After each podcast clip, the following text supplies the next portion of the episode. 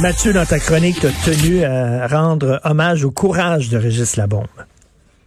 Oui, parce que Régis Labombe, qui bon, c'est un entretien qu'il a accordé à la presse euh, il y a quelques, à la fin août en fait, et il y a eu très très peu d'écho, mm. étrangement, ou, ou peut-être pas étrangement finalement. euh, Régis Labombe donc nous dit Montréal, pour plusieurs Québécois, c'est en train de devenir une autre planète. Manière comme une autre de dire, c'est en train de devenir un autre pays, comme si on ne s'y reconnaît pas, comme si, autrement dit, Montréal est en train de se séparer culturellement, linguistiquement, politiquement même du Québec. Et ça, on le sait, mais il ose le dire. Mais il va plus loin, et c'est là que j'étais frappé par sa franchise. Il nous dit, Régis Labombe, au rythme où vont les choses, c'est statistiquement inévitable. Les francophones ne seront plus, n'auront plus la maîtrise du processus électoral au Québec. Hein. Autrement dit, mm-hmm. les francophones sont en train d'être mis en progressivement de se marginaliser démographiquement, et un jour, ils ne pèseront plus suffisamment pour commander leur destin. Alors, on peut dire que on le savait déjà depuis 1995, les francophones avaient voté oui à 61% pour la souveraineté, mais ça n'avait pas suffi. Eh bien, peu à peu, et là, ça confirme ce qui se dit dans les cercles politiques de tous les partis, soit dit en passant. Une, une formule revient souvent dans tous les partis. C'est la CAQ en a non seulement pour un, pour deux, mais peut-être même pour trois mandats. Mmh. Ce sera le dernier.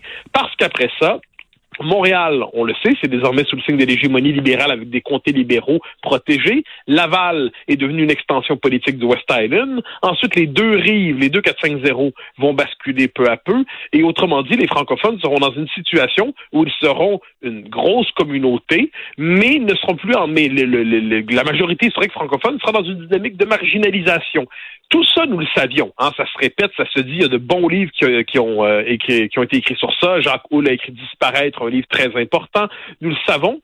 Mais normalement, quand on dit ça, politiquement, on se fait traiter de raciste, on se fait traiter de xénophobe, on se fait traiter euh, de type d'extrême droite encore. Et là, Régis Labombe, qui est une figure tout à fait raisonnable, une figure respectable, un homme politique qui sait, qu'on soit d'accord avec lui en général ou non, qui est un homme qui euh, n'hésite pas à mettre les pieds dans le plat quand il le faut, eh bien là, il vient de dire une vérité profonde. Il vient de dire à tous que 2 plus 2 égale 4 et que la dynamique de marginalisation due à l'immigration massive va entraîner une perte de pouvoir mmh. dans le seul État où que les francophones contrôlent en Amérique du Nord. J'espère qu'on y verra un signal d'alarme. Écoute, c'est même pas une opinion, là. C'est jamais, il ne fait que euh, dire des faits. Parce qu'en politique, il y a trois choses extrêmement importantes en politique. C'est la démographie, la démographie et la démographie. Ah oui, absolument. C'est la formule de Michel Brunet, absolument, qui disait le nombre, le nombre et le nombre, absolument d'accord. Et euh, Régis Labombe, en plus, il faut, la preuve qu'on est euh, un gros de bonne foi, pourrait-on dire, lui semble dire il faut s'y accommoder. C'est-à-dire la réalité est ainsi faite désormais, puis euh, il, ne croit, il ne se croit manifestement pas dans une situation où dans le pouvoir de renverser la tendance. À tout le moins, il laisse entendre le contraire. Donc, il va falloir s'accommoder de cette situation nouvelle. Il va falloir trouver des arrangements et des compromis. C'est ce qu'on comprend de son propos. Euh, mais mais c'est à partir de ce moment-là qu'après avoir, il a eu le, le courage des faits, mais qu'il nous permette évidemment le désaccord euh, sur l'analyse et la suite des choses.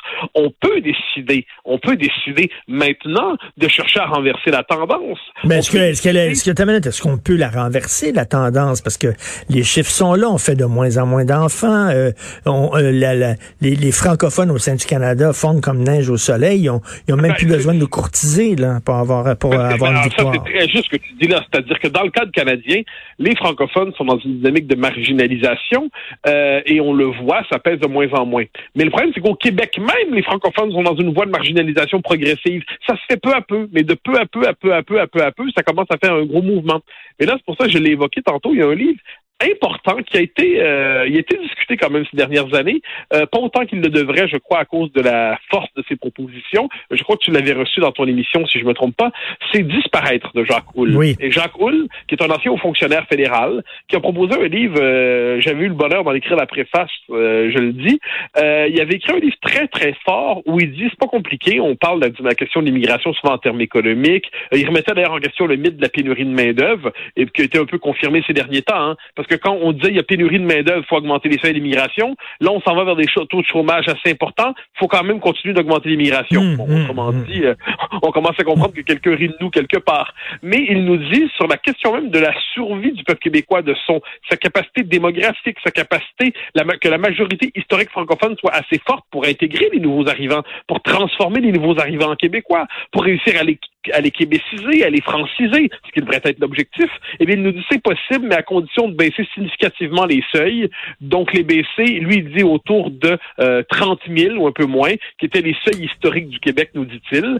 Et on peut croire qu'une telle baisse des seuils enverrait un signal comme quoi, euh, là, il y a un changement véritablement dans la politique démographique du Québec. Il, plaide aussi pour des politiques linguistiques plus fortes, des politiques d'intégration plus fortes, mais il nous dit rien ne sera fait si on ne touche pas à la question des seuils, parce qu'à un moment donné, la démographie, comme tu le disais, est plus forte que tout, et à partir de ce moment-là, eh même les politiques les plus volontaristes, que ce soit la laïcité ou la langue française, n'y pourront rien.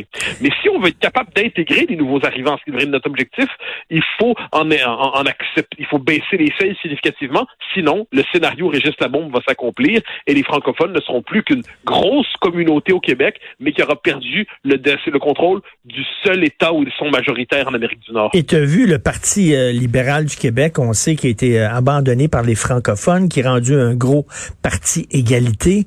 Euh, ils ont annoncé leur couleur, ils vont devenir maintenant un parti progressiste, un parti à gauche. Mais ils, ils tentent même pas d'essayer de, de, de, de, séduire à nouveau les francophones. On dirait qu'ils ont baissé les bras en disant il n'y a rien à faire. On va nous autres, on va se concentrer sur euh, les anglophones, les allophones, puis les francophones, on les a perdus. Ben, ce qui a pas besoin tant de francophones que ça, c'est ce qu'on oublie de plus en plus, c'est que les libéraux, au fil des ans, quand on dit l'immigration euh, massive est une richesse, moi je toujours c'est assurément une richesse pour le Parti libéral. C'est-à-dire le Parti libéral a fixé les seuils d'intégration en fonction de ses intérêts électoraux. Il comprenait que ses appuis dans le Québec francophone fondaient, donc il décidait de miser sur l'immigration massive pour être capable d'augmenter ses, ses, son bassin électoral. C'est pas original, soit dit en passant. Les, les travaillistes britanniques avaient dit qu'ils faisaient la même chose euh, formellement. C'était, même pas caché.